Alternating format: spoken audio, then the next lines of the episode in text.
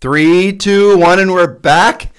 It's December 20th, the week of Christmas. And first of all, we have to put out our normal Sunday podcast warning. And I hope all of you take this really seriously. This is not our normal podcast. It is not. This is not the weekly podcast, the I'm, daily. I'm quite certain all of our tens of thousands of listeners and all of our podcast awards um, and our uh, you know recognition for this show and other things we've done is not predicated or based on our Sunday podcast. No, definitely not. Matter of fact, I can say with 100% certainty, if we were judged solely based on our Sunday podcast, I don't know how that'd come out. that would not go well for us. No.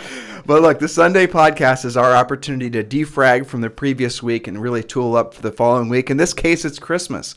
So I'm going to start out by telling you guys some Christmas stories. Oh, okay. This is the reason I made sure that Mrs. Zoe isn't, li- Oh, or Miss. Zoe isn't listening. All right, so why don't we tell them, our listeners, what our holiday tradition is um, for Zoe? Oh, you mean the when you know who shows up? Yeah, so Zoe's Zoe's uh, seven. She was born on uh, January first, and on New Year's Day, and so it wasn't until probably last year, maybe the year before, that she started to figure out that the holiday season wasn't in celebration of her birthday.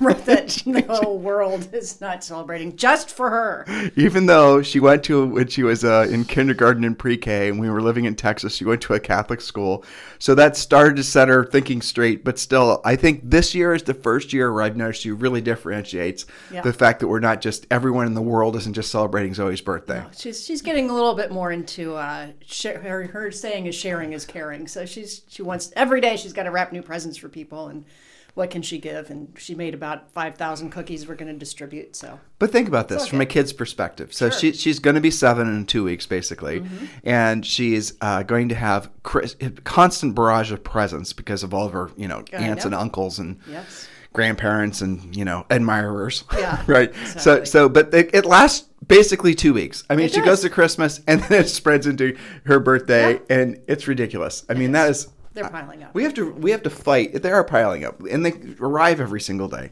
We have to fight to keep her not from being spoiled, but I think we've lost. We have lost. It is official, but it is fun too. She's calling herself Elf Zoe. So Elf Zoe, that's It's right. And she calls me Data Elf, or Yeah. no, no, she calls me Elf Timothy. Elf Timothy. Yeah, she called me that yesterday, and she calls you Elf Julie. She actually Yeah. called me. She called me by my uh, my whole uh, birth name actually yesterday too.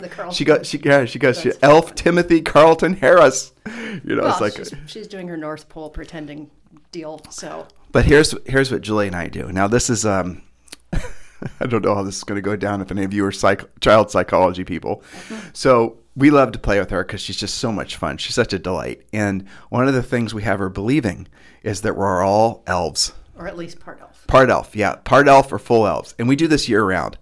And um, it's a complete game of make believe. She reads stories about it. She draws draws her elf family, and then she always will examine uh, Julie and I's ears, and she's looking for elf ears. So she's never like seen it. So she's she like definitely believes it. And we keep on telling her, Zoe, as you get older, when you develop more of your elf self, that's what we call it, then you'll be able to actually start seeing other elves, and you'll see them because the, you'll be able to see their ears. You'll be able to tell they're other elves, and other elves then can see that you're an elf and the whole thing. And we've actually got other people in our community that are playing along too. That um, you know, there's this gal named Nicole that takes care of Zoe for there's this uh, they call it camp, but really what it is is elaborate ba- babysitting where they go and snorkeling and you know surfing and all this crazy fun stuff. But we have Zoe believing that she's a mermaid.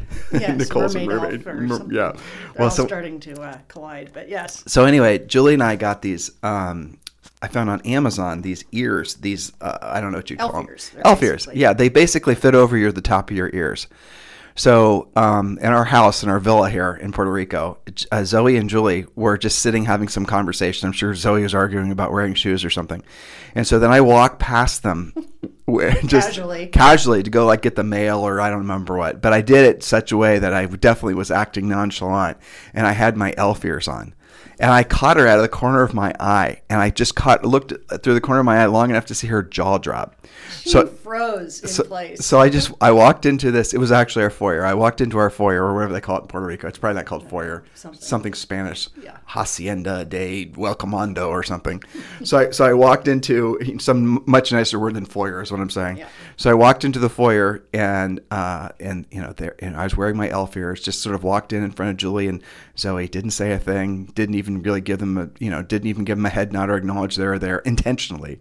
But I walked slowly enough that I knew that she was going to see, and she saw them. And I, I only saw a corner of my eye. But after I walked back, so I walk, we have to walk from the foyer, then we walk through this, you know, a different part of the house, and I go back in the back of our house where our office is. And uh, then I closed my door, and all I could hear was Zoe spazzing the hell out because she finally saw Dennis Did you see Elfiers. Did you see that? I really saw it, and I'm like, I don't know, Zoe. You may, maybe you did, maybe you didn't. But she went And then when on. she saw you, they were gone. Yeah, and then I put them away. She comes running into the office and she was like, couldn't stop staring at my ears, and she just stared and stared and stared, and then uh, like, I saw them. I, I I saw them. I really did see them. What does it mean, Dana, that I saw your elf ears? What does it mean? Just hilarious. It just just went on and on and on. Well, you only did that once, right? Yeah, but we'll sneak Because because she's in. too smart. That's Yeah, why. I know you can't do it every day, or she'll sort you out. Well, then after that, then we've been getting a constant barrage of her elf family with elf ears, and my elf ears now have gotten a lot bigger, you know, because she's got a whole thing in her head of what they're supposed to look like. But it was uh, it was amazing. That was fun. But one of the things we've been doing since she was born is I've got this big, you know, no surprise here, Santa suit. And and so what I'll do is I'll put on the Santa suit in the middle of the night, you know, because you, you best time to wake up a kid if you want to fool them is obviously when they're asleep. so we get up. What time do we normally get up on Christmas morning? It's, well, knowing that she's not going to go back to sleep once she's Right. seen Santa, we usually are about pre-dawn. You know, Yeah, like 5:30, 6 o'clock. 6 a.m. right before the sun comes up. Yeah, and then I put on the Santa suit. Yeah. And then um, I'll go, you know, I'm you know, rocking the Christmas bells and this whole Santa suit. We found this on Amazon. It is phenomenal. The boots, the glasses, the you know, the whole thing. Now she can't get too close when she's eyeballing me, but the gist of it is, is that um, you know Santa's going to be putting the presents under the tree, and I'm pulling the presents out of the Santa bag. She better not be listening at our door. I'm monitoring. Okay, and, and I'm ringing the Christmas bells. This reason Julie and I are talking quiet because she's I a have to sneak around and film all this. she's a very crafty little girl, and I wouldn't be surprised at all if she's trying to eavesdrop on us. So and um, and then Julie will go to her uh, Zoe's bedroom, and she'll wake her up, and so Zoe.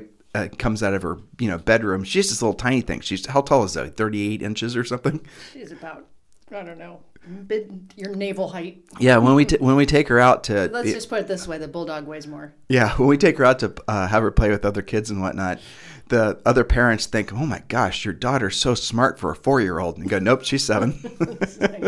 Because she, She plays, well she plays these ones. four and five-year-olds that are basically the five-year-olds are trying to get taller than her. But anyway, so she is a house elf She basically. is definitely a house elf. So we do the Santa routine and we ring the bells and you know and uh, the ho ho ho the whole nine yards, and then she just like will stare. and uh, I've I've done this every year, and um, I'm not sure how many. I think she can remember back maybe three or four Christmases. She's only you know she's not even so. seven yet, and she'll just stare as I put the pr- and then what I'll do is I'll leave like little um, pieces of Santa hair. Oh, she's out there. I'm gonna stop I talking. heard, I heard a jingle bell, so Yeah. elf is on the loose. anyway, My favorite one is when she poses as the elf on the shelf. I'll Oh, walk yeah. out somewhere and she'll just be like, she'll have climbed up somehow and just be, you know, being cute with her little legs crossed. Zoe, what are you doing? I'm the elf on the shelf. she can pull it off. Anyway, yeah, Christmas is wonderful. season. And Julie and I didn't. I mean, we we were in our early forties uh, before Zoe came into our life, and so we had many many Christmases with no kids. And those of you with kids, you certainly appreciate it. And those of you with no kids, I appreciate the fact that you can have holidays that are a lot more relaxing without kids. Peaceful. We see it from both sides. Um, But I think we have a lot of pent up fun. so we're do. just blasting her with it.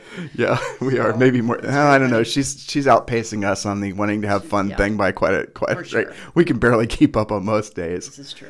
Yeah. So look, this is the Christmas season. Hopefully, you guys are sharing with people that you love, and you're in appreciation mode for. If nothing else, look, you got through 2020. Seriously. You made it. Okay, it's We're it's over. It's the home stretch. you you get a you not just get a merit badge, but you get I don't even know what you get a certificate, a merit badge, and a plaque. How about that? And maybe even a trophy for having made it through 2020. Yes, and I think this is, and just to remind them, a nice celebratory way to, uh, you know, make it to the rest of the year is tomorrow. Reminder. Oh, yeah. That is the Christmas star they're calling it. Where uh, if you look, I believe it's southwest in the sky, uh, uh, right after the sun sets, or within that hour after sunset, you should be able to see a very very rare occurrence. Last time it happened was I think the year 1225, and so I think that's a great way to start to ring out the year. Well, so 850 years, right, is when they're suspecting it happened last. But they also, going back in history, they actually think that biblical scholars believe that it was possibly the actual star, Star of Bethlehem. of Bethlehem was um, that actual, uh, you know, occurrence that we're all about to see. That was the one, obviously, longer ago before this. Right. That was because it doesn't happen very often. Right. And that that is, uh, they think the Three Kings had some astrological tendencies. Or Actually, astronomers. Mm-hmm. I read about. Oh yeah, you read the same thing. They're astronomers. The, that that's actually what they were. and they saw that in the sky, and they They followed decided it. to go to Bethlehem. So Right. I think it's it's pretty awesome. We need more good news for the rest of 2020. So You know, it is kind of interesting. I was wondering why there's not more like Christmas. I understand why people don't say the word Christmas and Merry Christmas, though we do. so, but I am. It's curious to me why um, there is less of a celebration of the holiday in the religious sense than uh, just as basically a, as has it sort of become where people are just sort of celebrating downtime and you know giving presents and whatnot. They've sort of lost their way, and I, you know, I don't think we need to hire, uh, hide our fact that we're we believe in God and we believe in Jesus, and you know we've certainly you know I think we've used the Bible and the Scripture as our our bedrock and our backbone, not just for our marriage, but for our business and our personal life and how we conduct ourselves with everybody else. And I I think that's the essence of what people are missing a lot of times that they don't understand about religion. Like the the religious at, being part of a religion or being a believer in God and the Bible as look the Bible's a whole bunch of parables. They're stories they're renditions of stories but what they are is they give you a backbone a set of rules to which to live your life by. And it's fascinating. Some of you guys will you know find that to be some kind of a political statement but it's really not. And i'll i'll validate it this way for those of you guys who are way on the you know not believing in god side of, of the uh, equation. If you think in terms of of like in essence the well let me make this relevant to real estate people. I was about to talk about scientists but i won't. Too obtuse i think for our listeners so and i'm not very good at talking about it but i can talk about it from the real estate agent's perspective. If you look at the whole mindset movement if you look at a lot of the mindset stuff that started way back in like the 16 17 1800s all that mindset stuff was was all based on old testament scripture. A lot of you don't realize that. I didn't realize it until julie and i really started researching it. We'd we'd seen little breadcrumbs. We thought well that sort of sounded a little bit like this what that you read in you know this book of whomever in the old testament. And then when you get into it you realize that's what a lot of the mindset stuff is so if you're looking for the ultimate mindset motivation book maybe look to the bible honestly Well, absolutely. And I think it's just the mindset stuff is kind of a modernization and a I don't know. I mean, I think about people like Joel Osteen who has made it so that yes, it's religious, but it's also not so much that you can't Well, Ol- look at it from like a mindset type of perspective. Osteen is. Osteen is criticized for being incredibly successful because he combines exactly what you That's just what said. He combines uh, religious or you know essentially Christianity with mindset stuff, with self improvement stuff. Mm-hmm. But I think it's so much he my opinion because I, I like a lot of what he does is that the reason he's been so successful is that he's made it more accessible for people. Well, it makes he, know. so the reason someone is or isn't successful is because they're delivering people delivering something to people that the people want, right? That's what I'm saying. Right. So if you're s- super incredibly successful, it's because you're helping a lot of other people. Maybe it's helping them in the literal sense, or maybe it's helping them in more of the spiritual sense. But you know, when you see somebody like that that's got a message like that that resonates like that, then you have to assume he's doing more right than wrong, and that's really at the end of the day He's being of service. he is being of service. So, look, with regards to maybe if you're feeling a little lost this time of year, if you're feeling a little sad this time of year, you know, the holidays bring out all kinds of emotions because we go we go from having these regimented, disciplined, you know, scheduled lives, and you know, this is an issue that any uh, self-employed person has, and then all of a sudden you're alone with your thoughts and sort of the emotions and so- thoughts and feelings that you don't necessarily deal with on a regular basis start to bubble up to the surface, and then you know you're around people that you sort of strategically have designed your life not to be around certain family members, you know, and now all of a sudden they're right there, and all those raw emotions from 20 years. Look, all this stuff is there, and uh, you know it's and some of you it's going to cause you not to have an ability to wind down and enjoy the holidays and be in appreciation mode. But I give you the antidote to any sort of anxiety that you're feeling. It's just go into massive appreciation mode. And uh, again, in Julie and I's typical drilled down fashion, do it in a very simple, practical way. Just overtly show appreciation to maybe three people a day or maybe one person a day, whatever you have an appetite for. But start showing appreciation for people. And you can do it by, you know, texting somebody. Like I've got just, we have such wonderful listeners and pod. I, I got probably today three really nice uh, texts. I didn't read them any. I'll share them with you later.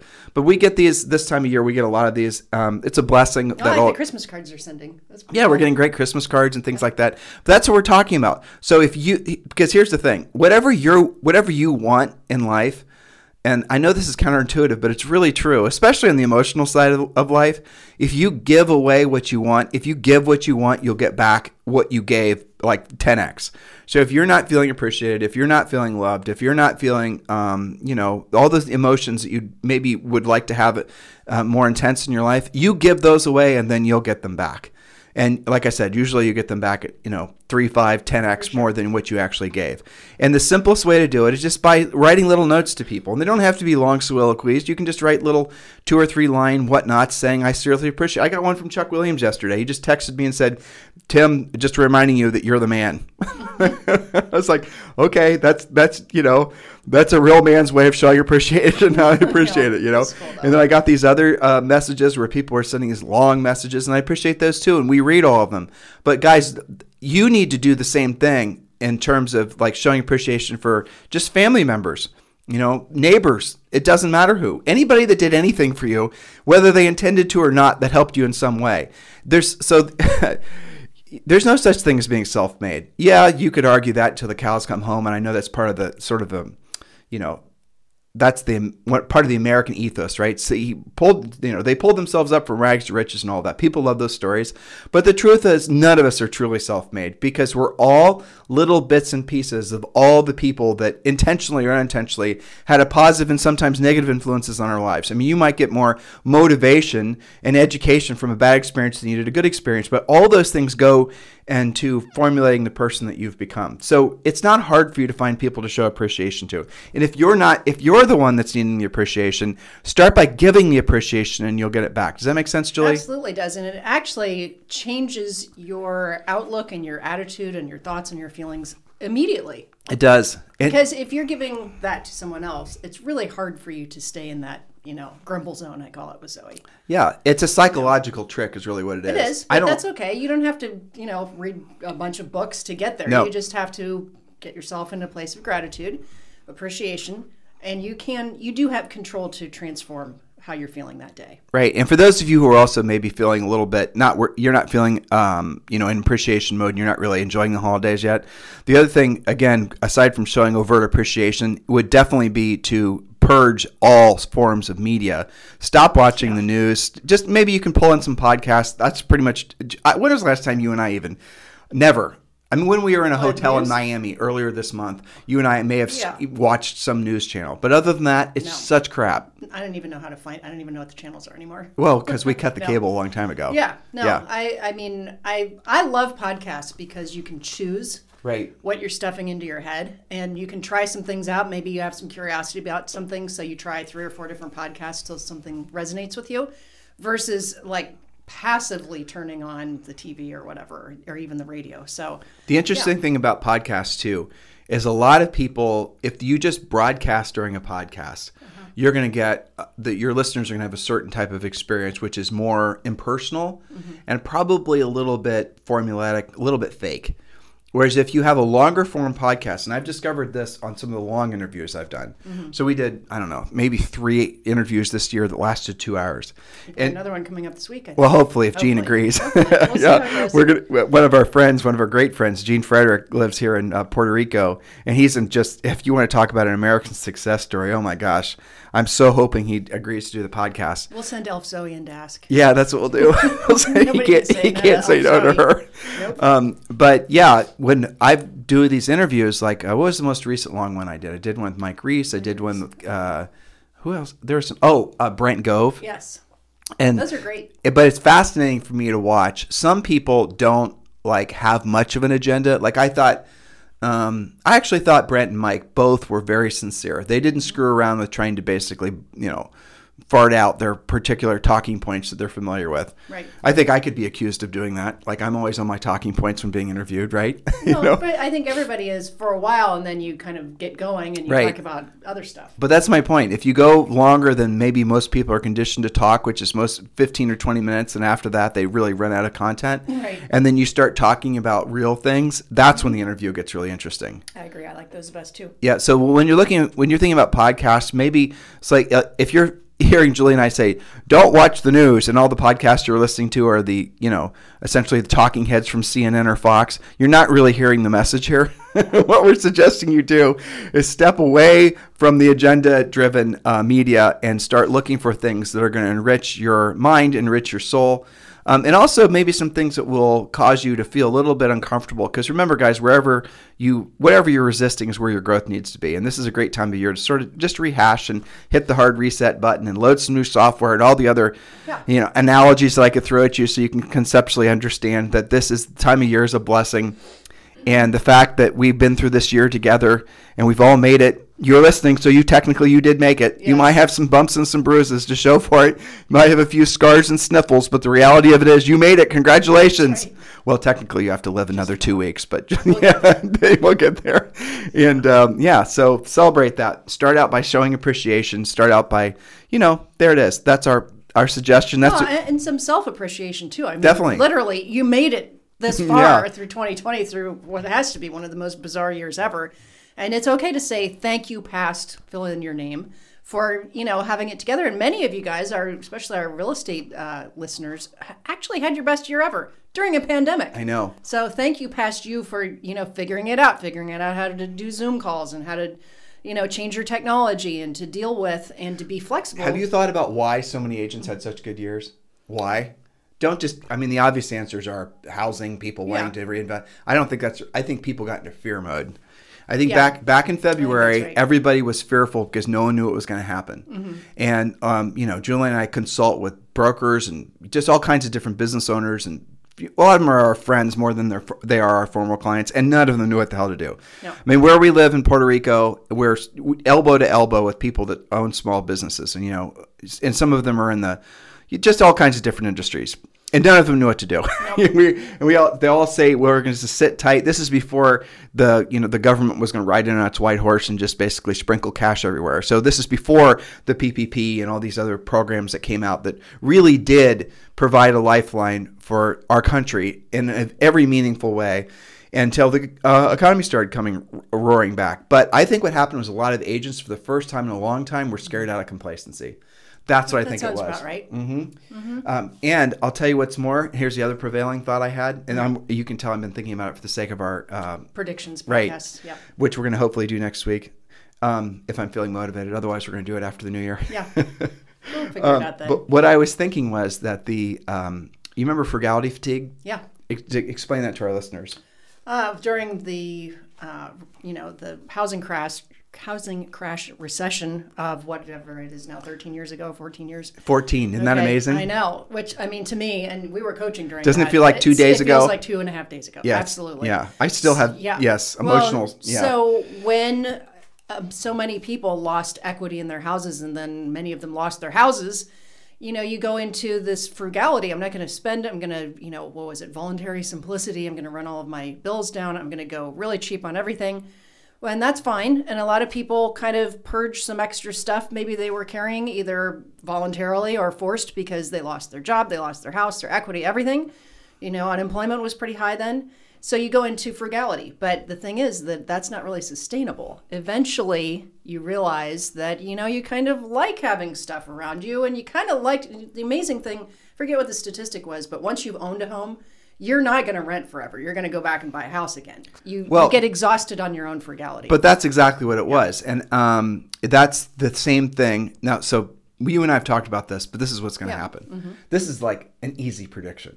i think so Yeah, you know what I'm saying. Yeah. There's going to be so as this now everyone's debating what you know the vaccine. People are now getting the vaccine treatment. Um, You, uh, did you pull up an article for us to talk about the actual vaccine? Yes. Because you actually, our doctor texted very us and tell. Okay, I want to share with our listeners all Yeah. Uh-huh. that because we need to get move people away from the political bullshit It's actually really fascinating. about the vaccine. But but before that, Yeah. so when essentially the world has rounded the bend, it doesn't even there doesn't even have to be like a cure. But no more COVID nineteen. No. It just essentially has to be a vast majority of the population are either had the antibodies from having had it. There's herd immunity, and it. Um, so basically, herd immunity, antibodies, same thing. So in other words, you had it, or um, and you can't get it again. You can't pass it along to other people. You've developed resistance, Right. And um, or the vaccine. Okay, so when you basically have those two things that a vast majority of the population have, um, then you're going to see what we do believe is going to be an absolute renaissance. And we talked about this on our Sunday podcast for a number of shows in a row. But that renaissance, what does that actually mean? Well, so it's a reinvestment, a reinsurgence of things across multiple disciplines. So you have technology, like the uh, Apple Glass that you've talked about. Yep. You have medicine. I mean, historic speed to get a vaccine. The the previously fastest vaccine took four years. Yep. Okay, and before that, it was even a lot longer than that. Um, science, health, medicine, In- nutrition, in defen- technology, everything. I read the same article, and in Yeah. defense, the last time it was in the 50s that they were able to deliver a vaccine in they five. didn't have the technology. in basically, fi- right? We didn't have the technology. Sure. So, but what you're saying, and it's incredibly important, is that now people have an expectation Mm-hmm. that we have the technology now to take care of health problems faster. Yes. And maybe some of the preconceived notions it's the four minute mile thing right Mm-hmm. oh there's a thing what are you i remember very clearly back in february where people were saying people all kinds of different education levels and authority levels they're all saying well it's going to take five years so we're going to be living in this dark ages for five years a lot of people were saying that Yeah. that was like an omnipresent headline yeah, we were headed for you know the, the greatest depression ever and all this other stuff and- Well, that to your point earlier, that was how everybody's feeling in February and March. Okay, Right. now it's hit the fan. We're all screwed. Right and that got agents off their butts and had them I go out and start got a lot of people off their butts. It did. I mean, I I tell you, looking around here, you know, in Puerto Rico, where we have certain things that are less convenient, the amount of small businesses that have cropped up. Whether that's you know somebody delivering something for you or some other kind of service, or I mean, there's there's people in the neighborhood who have like a whole baked goods factory going. But Puerto Ricans are very entrepreneur and Absolutely. entrepreneurial. They, I have to, having lived here now for over a Yeah. year, I've never been around. Um, I mean, Proactive. talk about don't judge a book by its cover. This entire island is don't judge a book by its cover. Mm-hmm. That's for the, sure. You know, people here in the news, especially, you hear Puerto Rico high poverty rates and Puerto Rico this, and everyone's living in a mudslide surrounded by an earthquake and a tsunami. Look, guys, it's such a bunch of horseshit. It's such a bunch of politically motivated BS. It's just not true. Puerto Ricans, for the most part, uh, have you had one bad experience other than maybe a DMV experience? Not even there. Not, not really. They're- mean, they're not, brilliant. Not bad experiences. No, a little inconvenience now and then, but you know, you can get that anywhere. Yeah, and you can trust them. You know, you, we had one person that took advantage of us for six hundred dollars on a home repair. But other than that, Yeah. I mean, people are very generally very, giving and They're like- very personable and Pers- very uh, forgiving language wise too. per, right. Personality wise, they actually remind Yeah. me. They remind me of Texans. yeah, and I I think uh, generally happy. Uh, Yeah. You know, uh, very jovial. I mean, there's a party for everything. Yeah, oh yeah. Holidays last like a month and a half. Oh, that's right. I mean, it starts at basically now. We're about Well, two starts- weeks. ago. literally, I read stuff about this. It really starts the day after Halloween, yeah, and that, that's when you start kind of your Christmas type stuff. this is the official thing in Puerto Rico. Yeah, and then you have some holidays leading up into Christmas. Then you have Three Kings Day, and there's like two other feasts between Christmas and Three Kings Day, and then there's another celebration at the end of January. These people are OG getting their party on. Is what I'm saying. I think she doesn't go back to school till mid-January, We're talking about Zoe, obviously. but that's. I mean, it'll be about a month. Well, the more you pay, the less you stay. Isn't that the rule? true. Well, so the so what we anticipate is going to happen, and I want all of you to at least consider this, is that um, the emotions that will be felt and experienced by humanity, not just Americans and people in your town. Oh, and you can be in a small town like where Julie and I bought our cabin this year in Murphy, North Carolina, which we adore. Those of you, it's so funny we mm. picked up all these new podcast listeners in that part of the world. We're very jealous of where all of you live. It's one of the most beautiful places on planet Earth that Julie and I have ever been. It's gorgeous. The mountains of the Smoky Mountains in Appalachia are amazing. So, in any event, yes, that's going to be, you're going to see a resurgence of a lot of things that take the, for example, the fact that the vaccine was created in a year. and take for example the fact that a lot of people have been living in real fear, especially if they watch CNN, frankly, mm-hmm. for over a year. What's going to happen on the other side of that when that pendulum swings back? When people are feeling safe to go out again, when they're feeling joyous and you know of life, and they're realizing you only live once and you're dead a real long time. I mean, you can draw a lot of I think summaries that there's going to be an explosion in the economy and there's going to be an explosion and just all kinds of positive things. I don't think you're going to be able to make too good of an argument for anything bad happening once there's um, a vaccine and once you know people basically are allowed to celebrate life and you know being together. And so there's going to be the travel industry will do. oh yeah. Pent up demand like crazy. Well, it just it my mind goes to actually it's not just people spending money. I mean, that's the easy button, right? Mm-hmm. But it also goes to how are they going to choose to live? That's what I find to be Yeah. particularly fascinating. And because what COVID did, what this year has proven, is that people really don't like living in cities. and uh, people would choose to live in the parts of the country where the uh, we were uh, told were essentially flyover states. I know it's very fascinating. We were told that for if you wanted to be prosperous in America, you had to live in one of these megatropolises, or you know, Miami, New York, and da da da da. Well, maybe there's a higher probability that you can definitely get a better paying job if you're in, but then the taxes and the cost of living are going to sort of negate the added income you would have made. Oh, and guess what? Now that company that you moved to Manhattan to get a job at will let you live in Wherever you want. Murphy, North Carolina, as long as you can get online and do Zooms.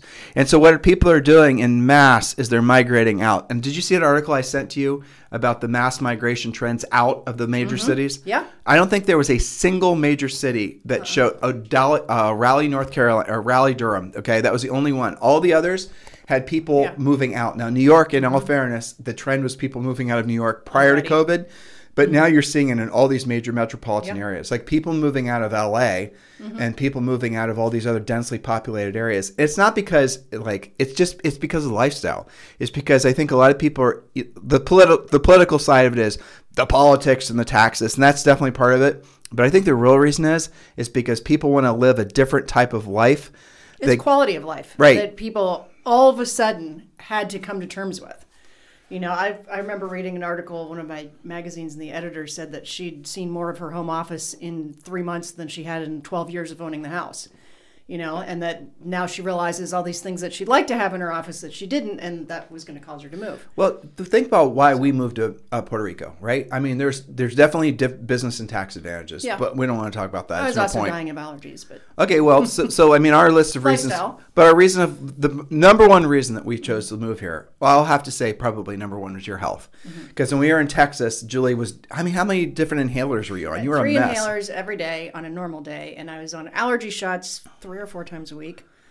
And then when Zoe would get a cold, I would get it like ten times as bad. Because your immune system was so busy trying to fight off the horrible. allergens. And what did they what did they tell you when you had your lung uh, thing done? they said you need to move. no, what did they tell you? They said you had Oh, fifty 50% lung capacity. 50% lung it was capacity. Right around like fifty-three percent. Yeah. Yeah, so Which here's- is like an emphysemic person probably. Right, because the allergies were so bad, and and then they basically would celebrate when it would get up to like sixty percent lung capacity. Yeah. So her, who, which Well, doc? that's what you do when you go to get your allergy shots. You have to breathe into an inhaler every time, so they track you. yeah, And because they're putting an allergen in you, if it's too low, if your capacity already is diminished, then they're not going to. Oh, they're checking it. So how high? What was the highest lung capacity you got up to when you were there? Sixty something probably. Yeah, that's amazing. Yeah, and I mean, and I was working out, I was trying to be on the treadmill, so it was just a quality of life. It's not anything against Texas. I, I love. We've got great friends in Oh, yeah. Texas, and I loved our house there, and Yep. you know, lots of really beautiful things. Our cows and our chickens. yeah, We had cows and chickens.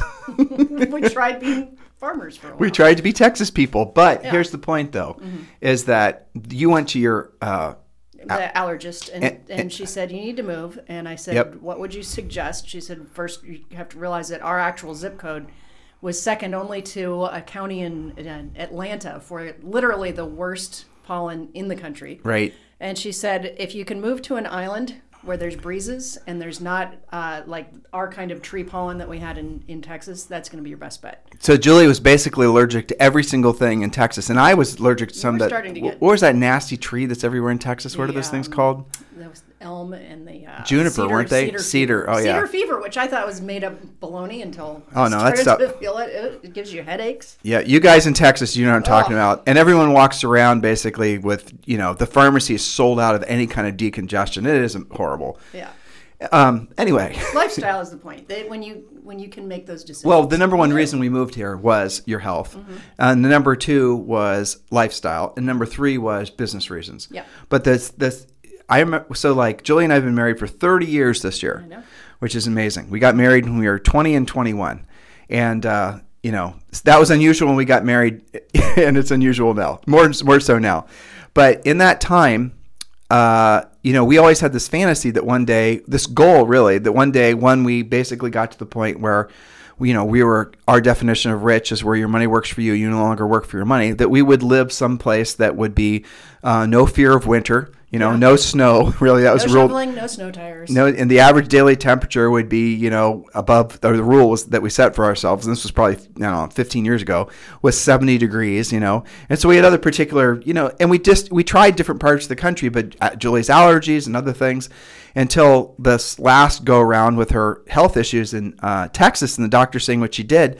Well, then you we go, okay, well, where the hell can we live that's in the United States where we can, um, you know, have the have the benefits of the United States and at the same time be on an island. There is only one answer. It's either well, there's two answers. It's either Hawaii or it's Puerto Rico. Mm-hmm. And we did check out Hawaii. We did. Yeah, We had a great event there while we were there. we so- did. We did. We did check out Hawaii, and wasn't for us for a variety of reasons. No, nothing against Hawaii. We love it, though. I can't, frankly, for, quite forgive Hawaii for uh, tearing down Thomas Magnum's mansion. There's that, There's that. Which three people will understand. But on Oahu. okay. Yeah, which you got, yeah, really I can't believe they tore that down. But anyway, yeah. so we won't talk about that. But yes. Puerto Rico is the only answer, and moving here was one of the best things we've ever done. And I have to say, it's one of the for psychologically having come where we came from, which was less than nothing, you know, and uh, in getting to where we are now, and um, being able to sort of visualize these goals and these dreams. They never some some of our dreams and our goals were very easily understood, solid. You know, do this, do the other thing. But others of them were just sort of um, shared fantasies. And this was one of the biggest shared fantasies we actually made happen. So that's a pretty incredible I thing. know. Pretty you know, awesome. and a lot to be grateful for. we do have a lot to be grateful for, and I hope all of you guys feel the same thing in the same way, because really, guys, this is you know rounding the bend. This to my point uh, that I was trying to make earlier is you really do only live once, and you're dead a real long time, and it's easy for you to get lost, all of us to get lost in our thoughts and our lack of action, and just kind of we get stuck in these emotional and f- then financial quagmires that make it so that we live this diminished ver- these diminished versions of ourselves. And it's all voluntary. That's the thing. And there's nobody outside of you that's keeping you from doing the things you want to do in life. It's all basically within your control. Um, trust me when I tell you, Julie and I had no particular talents, no particular, you know, anything. We had no anything that anyone would have said when we were kids that these guys are going to get somewhere in life other than, you know, Julie was, you know, predetermined to be a school teacher of some variety. And I don't even know what I was predetermined to be, right? But the reality of it was, is that when we were kids, we decided to set our, our goals and our aspirations higher.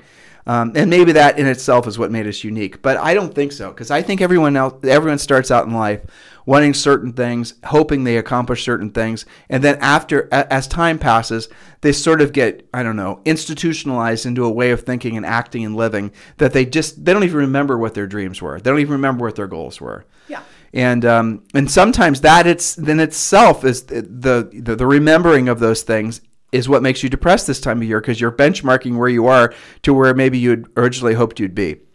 Well, I'm here to tell you no matter how old you are, no matter what bumps and bruises you have, you can do tremendous things with your life because of all the wins that are going to soon be at our back and the economy and just all these other great things. Like I said, we're working on this predictions article or podcast, and it's going to be something of a revelation when I finish it, in that it's going to. I've been looking for any sort of news or any sort of reason to be doubtful or be pessimistic because we have to balance what we're saying because we don't just want to seem Pollyannic, and I can't find any.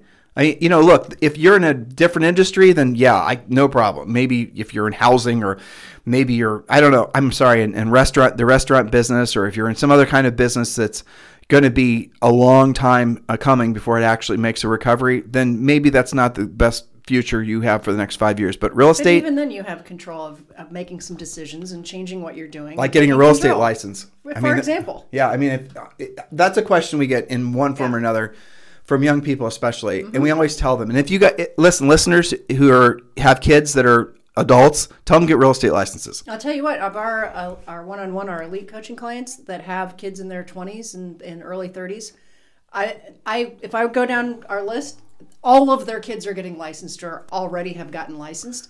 Some of them because they want to join their parents in the career, some of them because they want it as a backup and they see that, you know, maybe what they were pursuing is maybe not going to be as lucrative as they wanted it to be.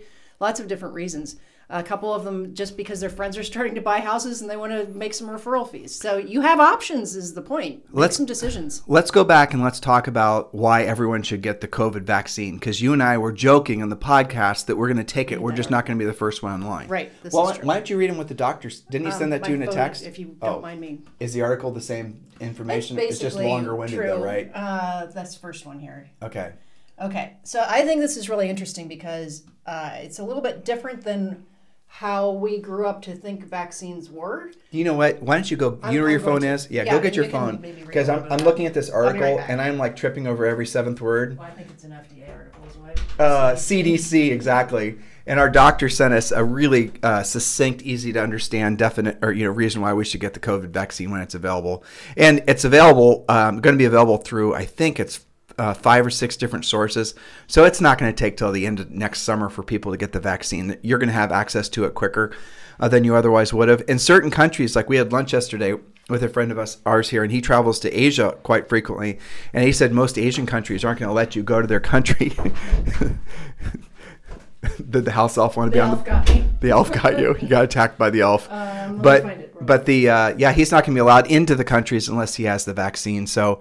You, you know, for a weird, weird amount of time, there's going to be a bifurcation: those with vaccine and those without. But um, so, Julie, Yes. th- this is a text from. You can share his name. Doctor, uh, Dr. Javier Torres Marine here in Puerto Rico. and Dorado. So if you are in Dorado, as we're picking up more and more listeners in Puerto Rico, he is a fantastic doctor, and he is a takes great care of us. and he's a mobile doctor. He comes to us. a mobile concierge doctor. He has taken care of Zoe with many bouts of He strep throat, and uh, also has administered. I think we've been COVID tested like five times. Well, every time we come back, Every time we come back. Okay, so we trust him is the point, and that's why I ask him stuff like this. Okay, and I, I actually have read this two or three times trying to understand it. There's before I read this, there's a difference in this vaccine. You notice it's called an mRNA vaccine. That's different, and when I read this, you'll see why. Okay, so I asked him. When you have a second, what, what's your opinion on the vaccine? Take or wait? Timing for normal people? Are you getting one? Figure if he's getting one, you know, it's kind of an endorsement. Um, he says, totally for it. An mRNA vaccine doesn't actually contain the virus. How many people believe that that's you're shooting well, the, yourself the with flu virus? shot does. Right. It's Right. not an mRNA vaccine. So when you have the flu, but is there? So there are two different. Are there different varieties of vaccine for COVID? um, this is well, let me do the mRNA deal. It's a different type of vaccine is is the point. And it's actually when I read this and when I maybe read some of that article, it it is it's like crazy science what how this thing works, okay? Uh, he says an mRNA vaccine doesn't actually contain the virus. It's like your body's immune system receives a message via the mRNA vaccine, like in the Missing in Action movies, that shows the super secret genetic material of what the virus looks like. And here's the crazy thing, okay? And I, when I read this, I actually researched what he said because it just sounded so bonkers to me. Okay, so uh, super secret um, genetic material of what the virus looks like and the instructions in how to make the special protein that looks exactly like the virus's proteins.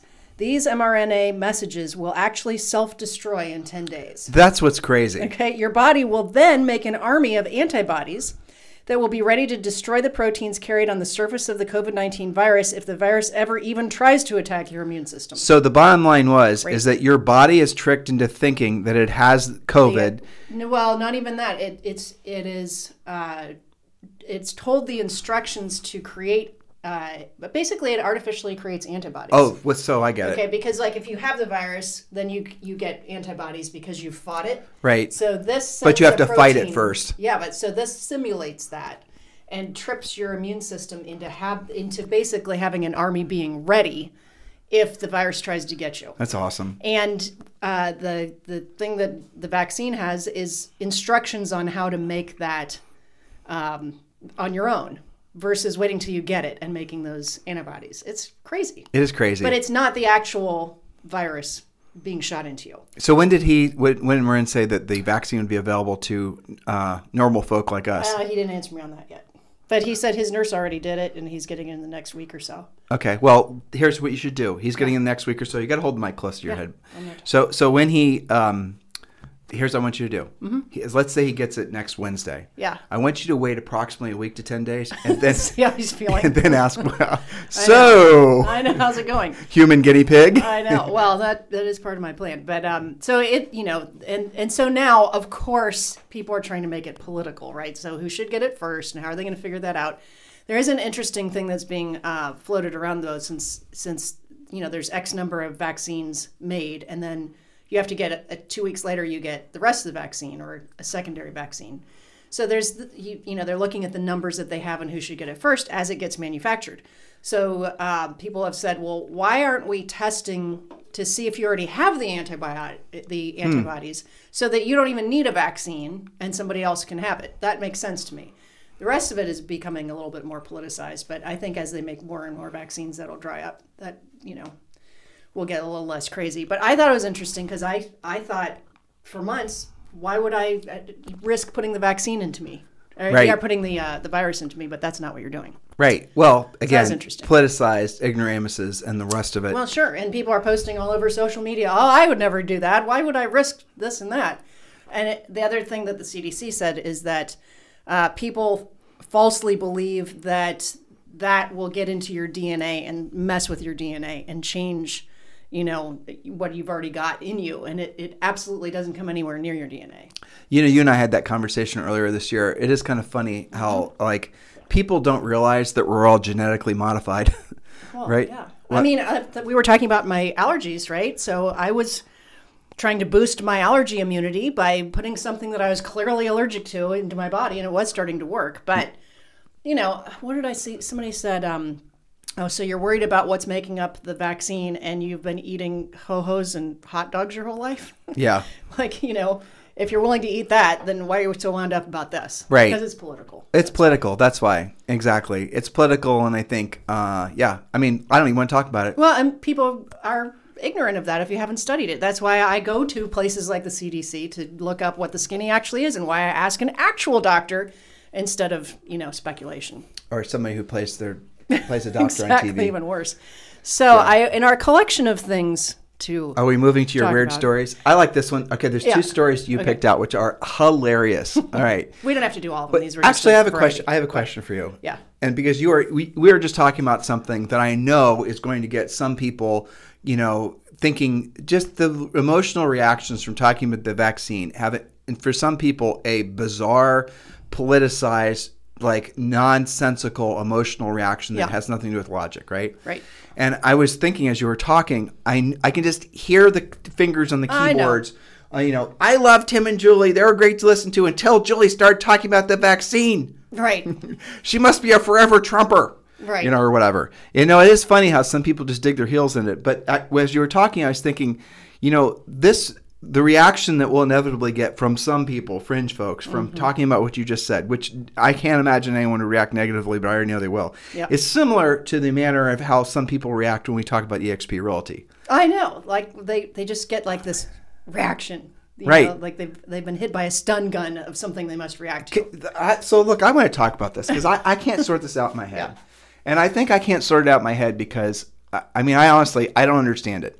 Why is a choice of a real estate brokerage for so many people almost people it, they're like zealots. It's almost like who for some people, not for a lot, but for the vocal minority, the idea of us talking about a brokerage is similar to us saying bad things about their religion, right? Right. So it's almost like some of these the belief structures that would have been maybe you know focused towards religion, you know, fifty years like ago, twenty years ago. somehow. Right, somehow. Like so when we start suggesting to you guys that you start looking at EXP Realty for all just every possible benefit you can imagine, uh, some of you guys get so mad at us. And I don't understand why. Help me I'll tell understand you why. exactly why. Because they don't know what they're mad about. Yeah. They don't know what they're mad about. They don't know what the model is. They haven't done any research.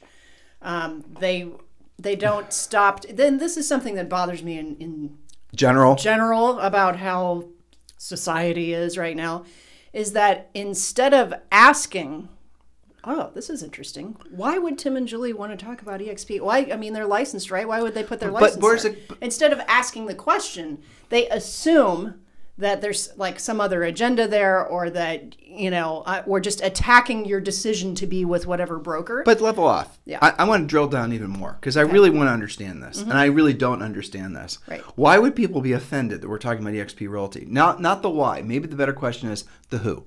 Who are the types of people that are offended when we talk about EXP Realty? And the only answer I come up with, and you tell me whether you think I'm wrong. You don't have to agree with me just Mm-hmm. Okay, because all right. it's Christmas and you're trying to be nice. Okay. Don't. If you disagree, say you right. disagree, please. sure. I think the people that are offended by EXP Realty are the ones that perceive that if people hear the message about EXP Realty, they're going to lose. So I think the people that are maybe um, talking about talking, basically criticize us for talking about EXP Realty, are the ones who perceive that if people listen to what we're saying, because they know we have gazillions of people that listen to us, that our influence is going to cause them some kind of financial discomfort. I think at the core root of it, there's their fear of loss. That's what I have be. to think. And and I, I was Yeah. Uh-huh. I was watching a video with Brent Gove, and it was really actually interesting. Brent was talking in front of his his team of 50 people or whatever, and he was talking about um, he was talking about like he, he was with Coldwell Banker, and then I think he was with I think it was with Remax for a while. Remax. I don't remember. Anyway, he's talking about all he's you know and KW too. I think. Oh, I don't know. He, he's been with several brokers. Yeah, yeah. Anyway, so he's he's been like a you know successful one of the and West Coast certainly Sacramento area top agent. I did this interview with him on the podcast. You guys should go and listen to it. But it was so funny when he was talking, and I know he knows he was being filled, but I love the way he said it. He said, he said, I for my brokerage prior to EXP was a cow. That's what he said. Mm-hmm. He said he was a cow, mm-hmm. and every day they would say, "Good cow, I'm going to take another couple gallons of milk from you. Good cow, here's some more hay. Good Right. cow, Keep it- right?" So the cow was just Yeah. there to basically be milked, and that's I thought that was actually kind of a funny way of thinking about it. And so when you and I talk on our podcast, and we talk mm-hmm. in our book about agents becoming wise to the way that the industry has tried it is essentially designed to manipulate agents not to think about their own financial best interests for the sake of the brokerages and the mm-hmm. industry itself. Yeah. That's I think what pisses people off. Yeah, I think it's Not because a minority them- of people, small You know, handful of people. I mean, but the they're ones vocal. that actually understand it don't get pissed. No, but know? but but yeah, I think you're right, and it's because there's been so long of believing in one specific model that it's the only model, and that's just how it's done. And you you have these three things to make a decision about a brokerage, and that's it. You decide. right. Versus understanding that there is a new way of going about business that is much, much, much like staggeringly more agent specific. You know that that really is, I, and I know that sounds trite. Oh, you know the brokerage is all about the agents. Well, what does that even mean? Well, right? let's talk about that. And I'm not. I don't want to get pitchy about EXP. No. I just. I'm trying to understand the psychology, Sure. truthfully. Mm-hmm. So the thing that fascinates me is that what you just said is so true. Every time that you ever heard the words agent centric, and we've, we, you know, we've even used those words before. Um, but when you hear brokerages say agent centric, you got to ask yourself, well, what does that mean exactly? What does agent centric mean? And so the definition of agent centric for the longest time may have been, you know, we're going to support you, whatever that means. We're going to have office parties, we're going to have barbecues, we're going to give you awards and plaques. In other words, as Brent said, you're going to continue to be the cow and we're going to give you hay when you're hungry. Yeah. That's in essence what, but what EXP did and the genius of what Glenn thought of was making it so, well, I my mind I can't believe how simple and magical of a sort of an original, you know, founder story that Glenn's story is. When he talked about the fact that it, and this was on YouTube someplace. He was on a stage. He said, "There's, you know, I realize that most realtors will never save money, uh, never be able to retire." And he said, "If I could create a system that basically uh, made realtors financially well off, if not in many cases very wealthy, despite themselves, then I've created something magical." That's the core of it, isn't it? That is the core of it. Mm-hmm. And so what he did, guys, you make, you know, obviously the commission split conversation, that's frankly that's on the side. For most of you the XP commission split is going to be ad, is, is going to be beneficial to whatever you're paying now. But don't stop there because that's not even That's the not most the only question, and it even It's shouldn't even even be your important- leading question. It shouldn't. That's not even the most important question. Because for the most part, most brokerages are going to be at some iteration of 80, 20, 70, 30. I mean, you have some ones that are, you know, old school brokerages that are less than that. Commercial brokerages, you guys you know, listeners, did you know there's an EXP commercial where your cap is, I think it's eighteen thousand dollars a year or twenty thousand dollars a year, and after that you're hundred percent. So you're paying your twenty grand commercial agents, commercial brokers, and after that you're hundred percent. Are you listening? As in no split. As in no split. I know that's completely bizarre for the commercial industry, but there it is, and there's a lot of commercial people that are waking up to that. Well, like so, the commission split thing. Let's just assume that for the most part, EXP is at least competitive with your best commission opportunities, but for the most part, probably is going to save or is going to put a lot more money in your pocket every year. And let's not even talk about technology. So you know that let's just move those things aside. The thing that most people, I think, you have to have a certain level of business maturity to really appreciate the true mm-hmm. advantages of EXP. You can tell stories and whatnot, and but this is what this past two years involvement since you know mm-hmm. you moved your license to EXP, and seeing how like when we moved when we were started with EXP in uh, January of 2019. Uh, the stock I don't even remember what it was trading for five or six bucks a share. It was so low you didn't really even pay that much. You didn't even talk about it. People, and now it's trading in the 70s. Two years Yeah. later, and I don't. I was trying to add up, and I don't want to really say a number because people will think I'm exaggerating. But I know uh, dozens of people who have become Yeah. Mm-hmm. at least single-digit millionaires because they've held because they've gotten EXP stock over the last just you know three, four, five years. Mm-hmm. We know some people who have become very rich off EXP stock. But here's the thing: you get uh, EXP stock awards in essence. I'm not sure if that's the legal term, but just for doing transactions, just for doing what you're already doing, EXP shares the uh, you become an owner in the company just by doing transactions. Quite transactions. literally. And you're talking about when you say awarded shares, this means you did not write a check. You did not transfer money for those Right. shares. It didn't come out of your pocket. And this, so this is the conversation. I've Like been, this is where most people have no idea what we're even talking about right Oh, now. I know, I know. So I think that's part of the problem. because EXP is publicly traded, the ticker symbol's EXPI. Drop that into Google and read uh, all these, you know, business stock analyst guys ranting and raving how everyone should be buying EXP. I mean, that's in essence what's going on right now. Um, but what this company has quickly becoming, and this is the thing I've never been. The only thing I can um, sort of emotionally attach this to is the success the success we've had in our own coaching business and frankly in our when we sold real estate you and I went from zero to selling 100 houses in Yeah, basically one true. year so we've experienced things that were would have been perceived as being monumental before in terms of levels of success but nothing like this Mm-hmm. Nothing like this. Nothing. There's I've never been around a group of people and a brokerage and a business that were not just growing really quick, but the people are uh, I don't even know how to describe it. Like Dave Conord, the president of the company. When I talk to Dave Conord, um, he is so locked in, engaged, so focused on helping, you know. And and then we talked to, you know, I talked to Glenn Sanford, I talked to Gene Frederick, I talked to all these other people. It's not like you're talking to these people who, frankly, are becoming very wealthy from the stock. You're talking to normal people, and we're all on a mission together. So that startup fever, or They're that exuberant about the company. they're exuberant about helping other people Yes. become successful in the company. And as agents discover what that's like, It's a true they, partnership. They really, you know, everybody is like that. that. I've never experienced that in any other brokerage or or anything where everyone was working together on something. That's see, that's I mean, a, it's hard to even explain it. I couldn't even understand it until Yeah. you and I originally went to that event in 18. I agree. Uh, yeah, 2018 uh, in San Antonio. Yeah. I never experienced anything like that. You walk into this room and there was we were both skeptical up to that point. totally we didn't we weren't We're like, sold yeah, on EXP right, at all. whatever, right? Well, this is It's back when everyone was, this was back when everyone was saying what's EXP. Now nobody says that anymore.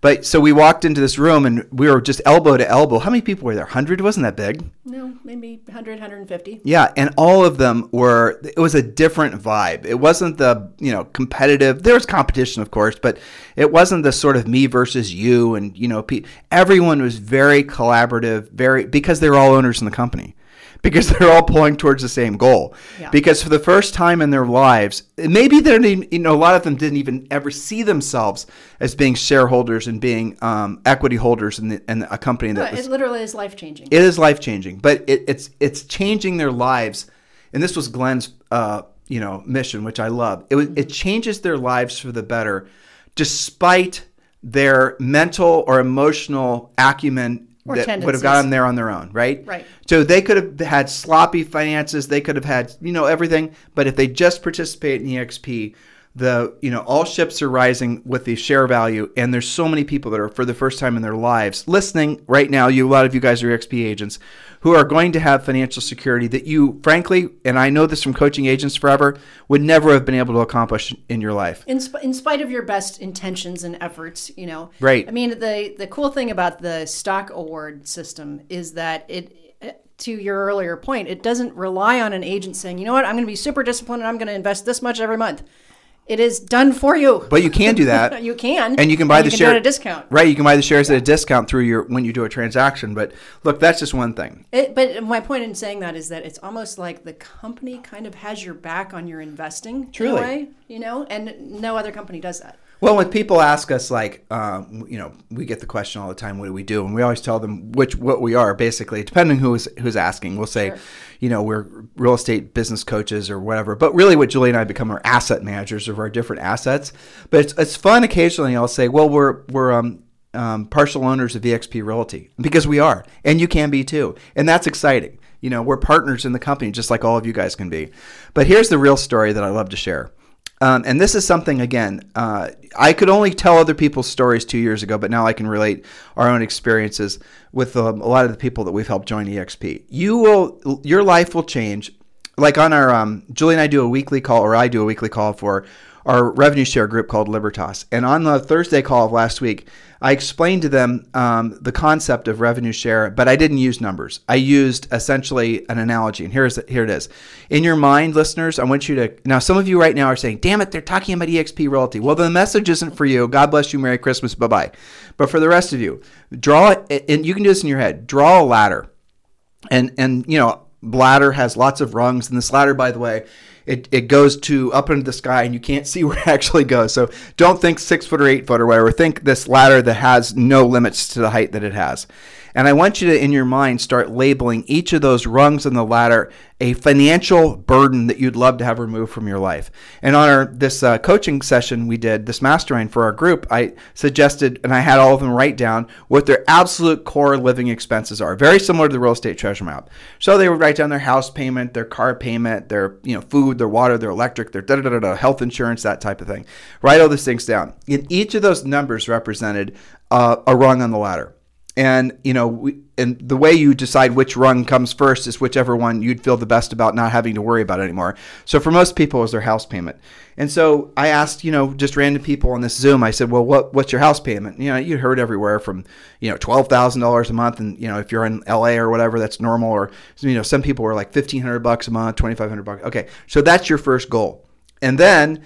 Uh, I asked them all this question. So, what would it feel like, you know, Bob, not to have to worry about the house payment anymore? What if the house payment was completely taken care of um, by revenue share every single month, so you never had to actually think about the house payment again? So, twenty five hundred dollars a month comes in automatically, just almost like magic, you know. But also for the rest of your life. For the rest of your just life. this month. Well, for the- Right. yeah. I mean, basically. Right, and and then uh, what if that number then, with you doing a you know simple maybe spending an hour or two or three a week, that number then could grow to the point where it actually helped you climb the first ten rungs. So all your personal expenses were covered.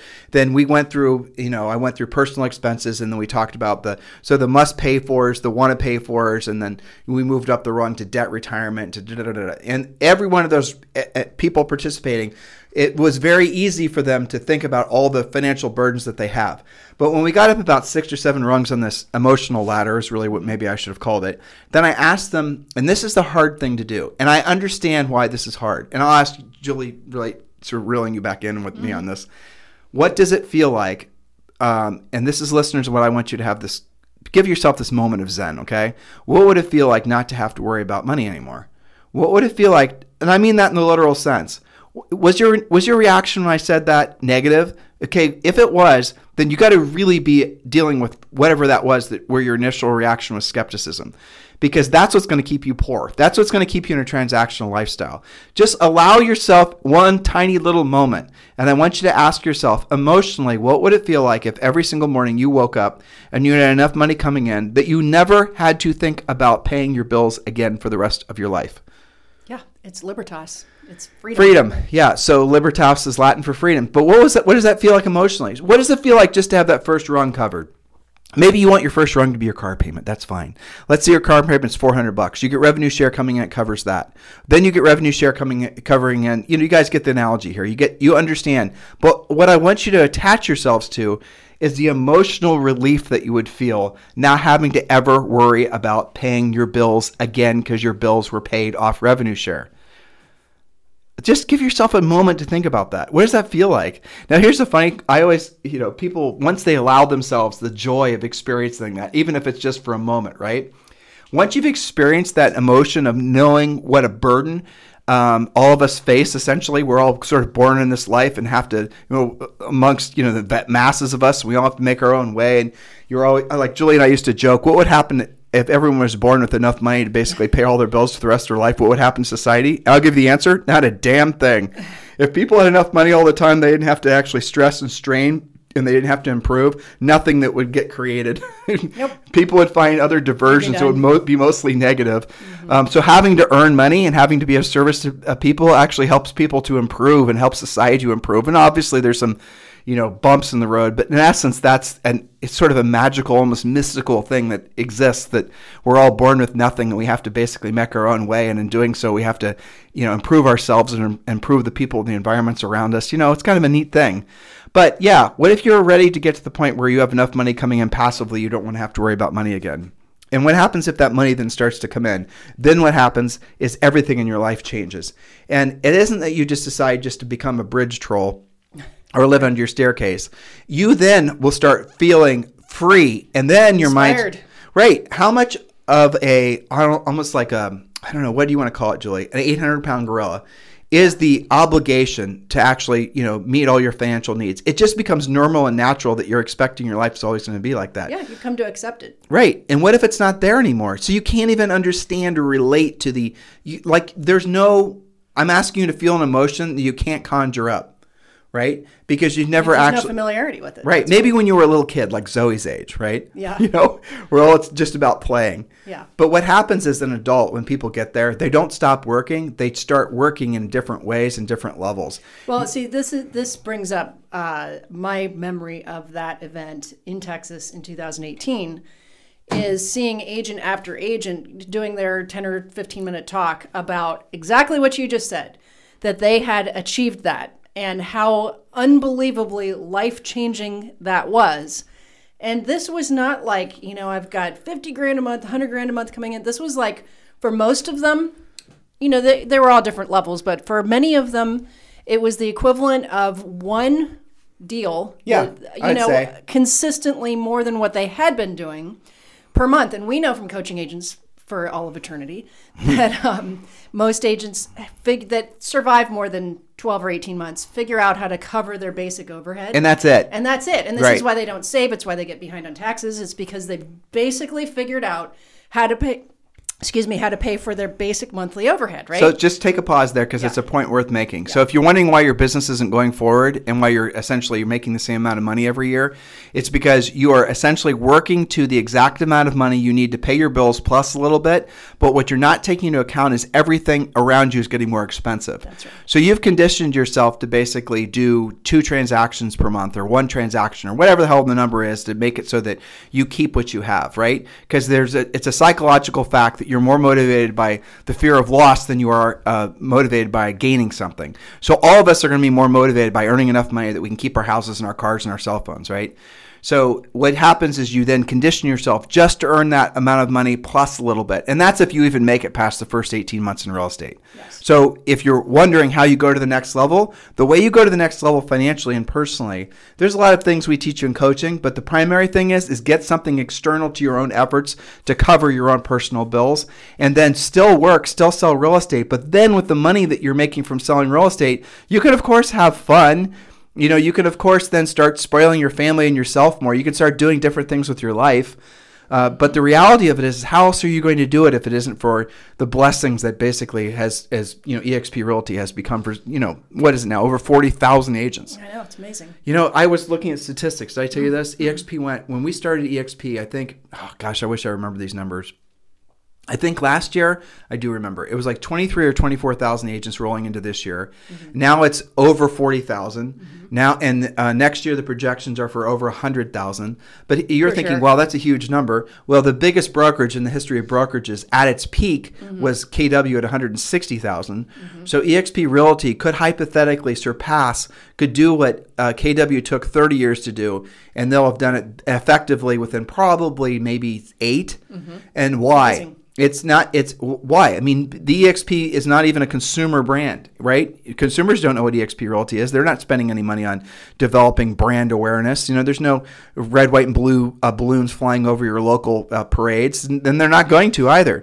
The reason that EXP Realty is the game changer for this industry is because of what they do for agents. Because they're actually sharing revenue. They're making it so agents can do what they normally do, which is selling real estate, and then they get the stock, and then they get the revenue share. And we're not even touching on all the other advantages of being with the company. So you can actually build wealth, have retirement, have passive income, have equity in an incredible company, and you don't really have to change what you're already doing, assuming you're moderately successful. But you have to put your license somewhere. We're not asking you to change everything Right. that you do. You're still going to do your deals. You're still going to, you know, figure out your numbers. You're still going to probably be in coaching. You're going to do all the things you normally do. You're just going to have a lot more benefits as a result because the difference with the EXP is it reinvests in the agents. Well, they're giving the money back to the agents. The I'm saying. agents can essentially have They financial ownership. security and wealth. I know. Yes, and and back to what we were talking about, where you have your uh, your you know your living expenses covered. What that does is it doesn't just buy you uh, financial freedom. It's amazing what I've seen with the mental, spiritual, and business freedom Yep. that comes. Well, next. health too, really, and family. Yeah. If you, th- that's really a critical I mean, point. I, I love hearing agents say. One of my, uh, our coaching clients was like, "You're not going to believe what I'm giving my husband for Christmas," and I'm like, "Do tell." And she, she, I can't remember some really fancy big truck, and she goes, "And I paid cash for it."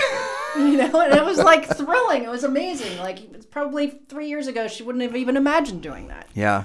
So, and some of the other, you know, the other fun one is the first time they see their revenue share, and they're like, "Uh, "Where'd that come from?" I know. Or and, th- and then they realize they're also going to get it next month and the month Right. after that. Exactly. It's awesome. I and mean, it, and it almost always goes up every month. Yeah. But the, the, cool. the thing I like doing too is not only that, is I like to show them how to log into Enterprise and then how actually look up to see how much equity they have in the company. It's amazing. I, have done that dozens of times because people, agents don't think like, oh, I only, think to look for it. I sold 20 houses this year. And I said, well, did you see what your equity in the company was?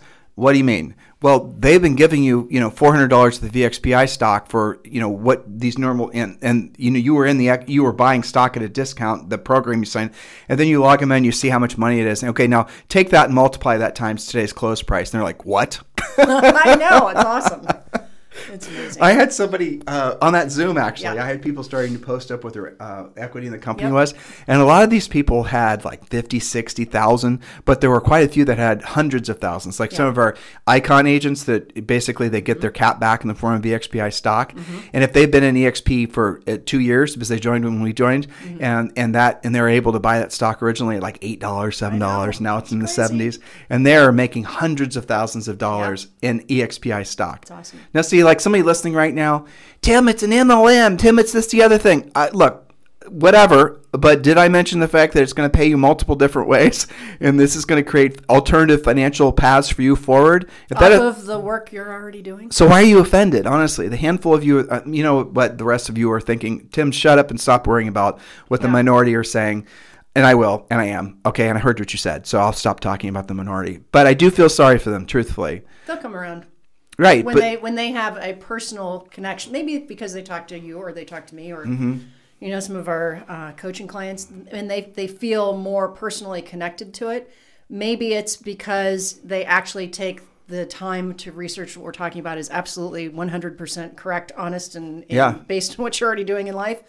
And you know, the thing that I have to emphasize too is that you know the the agents that we know, whether they're coaching clients or just colleagues of ours, that have done that, the freedom part. You know, it didn't take them forever. This is not like you have No. to go and oh, you'll never make it there unless you recruit 500 agents. Well, I'm not How, but how else are you going to do it, listeners? How seriously, you can do it through rental properties? I mean, trust me, Julie and I have dozens. That, we have dozens of those damn things, and, and I if we had all do over again, I, I I still wrestle with this honestly.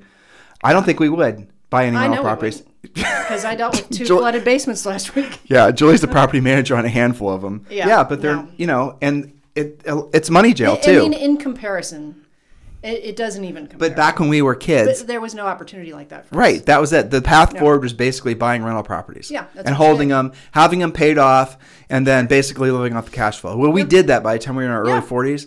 But the, that whole investment thesis sucks. It takes too long. It, uh, it's not. It's But not it's- passive. It's it's not passive, but it's Yeah. more than that. The property taxes are going up. Yeah. You know, your ability to manage your own property, to- if your property happens to be in some area where now you're not allowed to, you know, there's eviction moratoriums for whatever reason, well, then you can't even manage your own property in the sense of managing its cash flow. lots of baggage. Lots There's of lots of baggage. baggage, and and like in even in we have properties in Texas. In Texas, property taxes are definitely going to go up. You guys think Yeah. all these little cities and states they don't have the Fed, they don't have their local you know printing press. They can't just produce more money. They're going to raise property taxes. It's going Mm-hmm. to happen. Um, in California and all these other areas, it's like, oh my gosh! So out goes the window. Out goes the window. The thesis. Yeah. Uh, you. So for us to have so right now in all reality for us to basically like you have to have 30 40 maybe like right in there rental properties t- because you're never going to have some of them like i'll break the numbers down for you guys so you, we're julie and i are preaching to the choir here but i want to explain it so if you have 30 rental properties and let's say the rental properties are all paid off and let's say each of these rental properties was are, are worth what do you let's pick a number julie 175 mm, I'd say 200 now. Okay, so that's markets. that's six million dollars in real estate. Right. So right there, for you to have six million dollars to buy all these properties, um, many of you will never be able to do it because you're on. You're never going to have that much money. You're going to basically have to, you know, come up with a down payment. You're going to hope and pray that basically after your expenses, you're going to break even on the payment, and then you're going to have some sort of long form calculator that shows you after like 14 years, then you're going to start making a couple hundred bucks, and then you're going to start convincing yourself, well, the house will appreciate. Well, maybe it will, but if you if you borrow the money against the house, then you're having to pay that loan back, which means you're basically now screwing your cash flow again because you're having to make that payment. Well, Tim, the, the tenant will pay the property. Well, then you've you've negated the whole benefit of guys get the point. It's like a circular argument. The whole idea that real estate, uh, highly leveraged real estate, is a is a home run. The older you get, the less debt you want. I mean, there's different people like you know that say that you should have no debt by the time you're 45 or 50. I think some of that's true, but I also think if you can borrow money for less than three percent, having that money uh, in Yeah. you know an, an Well- asset. But but let me finish the point. Okay. So if you had 30 properties that were all paid off that are worth six million dollars, let's just like I said a second ago, the money's in money jail. You can't really get at it unless you borrow against it, and then you have to pay to use your money.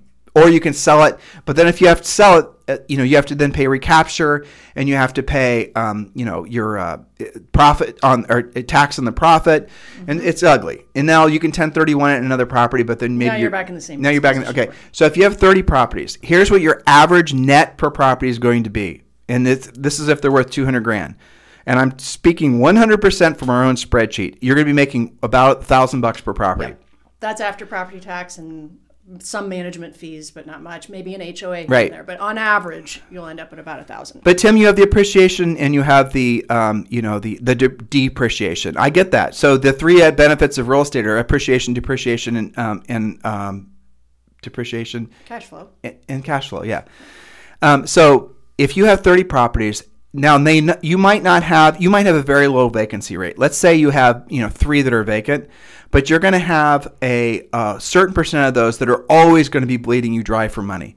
It's going to be the flooded basements. It's going to be the roof that needs replaced. It's going to be all, so you're making thirty thousand dollars a month, but your actual work, your actual net profit from that, when you take out the expenses of managing those properties, the real expenses, is probably realistically going to be what do you think about half that, maybe like high teens, 15, 16,000? Maybe a little bit more than half. But I mean, it, it depends a lot on vacancy and stuff Right. like that. But And- yeah, it's not going to be 30 grand, I'll tell you that. And what you're seeing now is you're seeing your carrying costs of the properties in most of the states because the increasing property taxes and HOAs and insurances and all these other things are starting to outpace your ability to raise the rents. So your actual That's return absolutely true. your your return on investment is actually decreasing. So look, the whole conversation for most of you it starts and ends with the fact that you can never save up enough money to basically even live off paid off cash flow uh, properties, right? So let's just be Well, that's realistic. problem one. Problem two is you're hard pressed to find a decent rental property for 200 grand anywhere in the country right now. There's a few markets that you still can. It is very but difficult. It's, and it's getting harder. I mean, finding inventory at all, even for your real estate clients, much less yourself, has become much more difficult than Right. when we were doing it. Right, and but so you go to back to the premise of that Glenn had, right? Yeah. Why is that agents basically never retire? It's Mm-hmm. because most agents don't have the ability to purchase rental properties, um, just for a whole host of reasons. But the ones that we, the the the thing we just said, should be evidence to you, or at least give you the breadcrumbs to really start thinking about that investment thesis, because that's the one that we were born and raised on. And now that we're at the other end of that bridge, we could add more rental properties. You could hear the sort of emotional turmoil that we we still go through, because that's how we're pre-programmed to think, right? Buy more rental properties, buy more rental properties. But I'm looking now at this EXP revenue share thing, and I'm thinking to myself, why the hell would I want to buy more rental properties? No. Yeah, it doesn't make any sense. No, and it, you're only talking about the financial aspect. There's Right. also a mental and emotional aspect. Like if you're going to spend an hour on the phone, wouldn't you rather be helping agents versus you know negotiating with a roofer, Right. or whatever? Choose your poison. But you know, I I think use that analogy, but you can get there so much faster with With EXP. revenue share. And that's without you being like a rock star recruiter or having to increase the number of homes that you're selling by very much, or maybe even keep it the same. Our revenue share. mean- okay, so this is a, st- a stone cold fact, and I'm not going to give you guys numbers because, frankly, I don't think I'm supposed to. But our personal revenue share from EXP is almost. Uh, it's actually.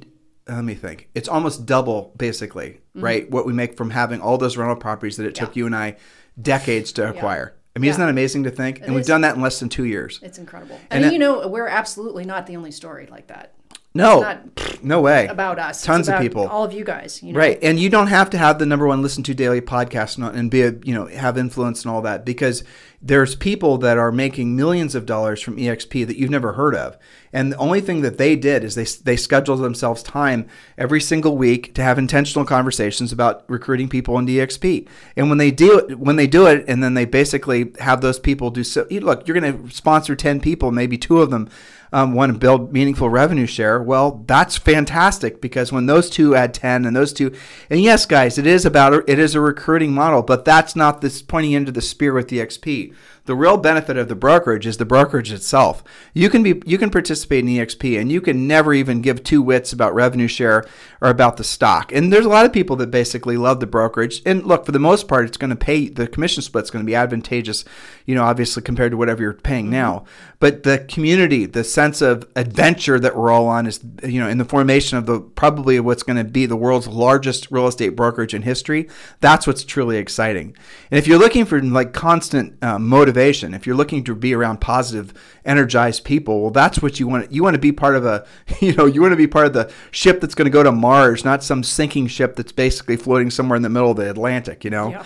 I mean, so that's what's Right. it's so many exciting things that, and that I guess as I was listening to you talk before about you know people's uh, sort of you know dug in philosophies or approaches to life that essentially the unintended consequences of, for example, of not um, at least taking this opportunity seriously. I- feel at this point in my life, I am not able to say I don't care about the people who are like I know some course you people they get to the point where they say like, well, if they don't want to listen, I just don't care. I can never say that. No.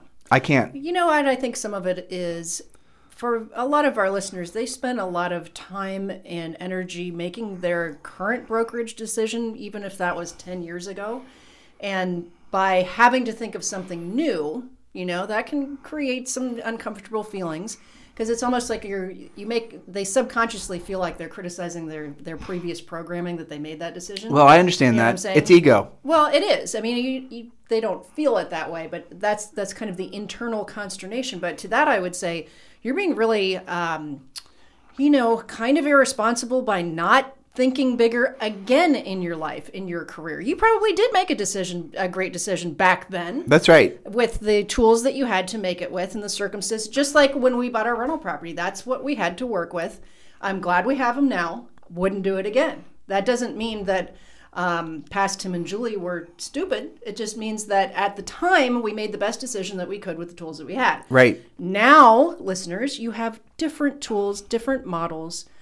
You know, a totally different game that you can be in. And to not at least examine that and understand it, I think is kind of irresponsible to yourself, your family, and your financial future. Because Right. if you stay on the track that you're on, it I I'm just telling you, it's gonna take longer. You'll never do it. They won't, won't do, do it. it at all. They won't do it. How many people do you know in real estate that ever retire? They don't retire. No. And business here's the other myth. They just- I'll just sell my business. Right. That doesn't happen either. No, there is no selling of your business. The, the, That's a myth. Selling real estate doesn't make you rich. It's what comes from the profits from selling real estate that make you rich. I mean, that's something we've been saying forever. But the reality of it is, is if you align with EXP and you just take, you know, some level of action when you're at the company, you're then going to have multiple things. Remember our spokes in the wheel analogy?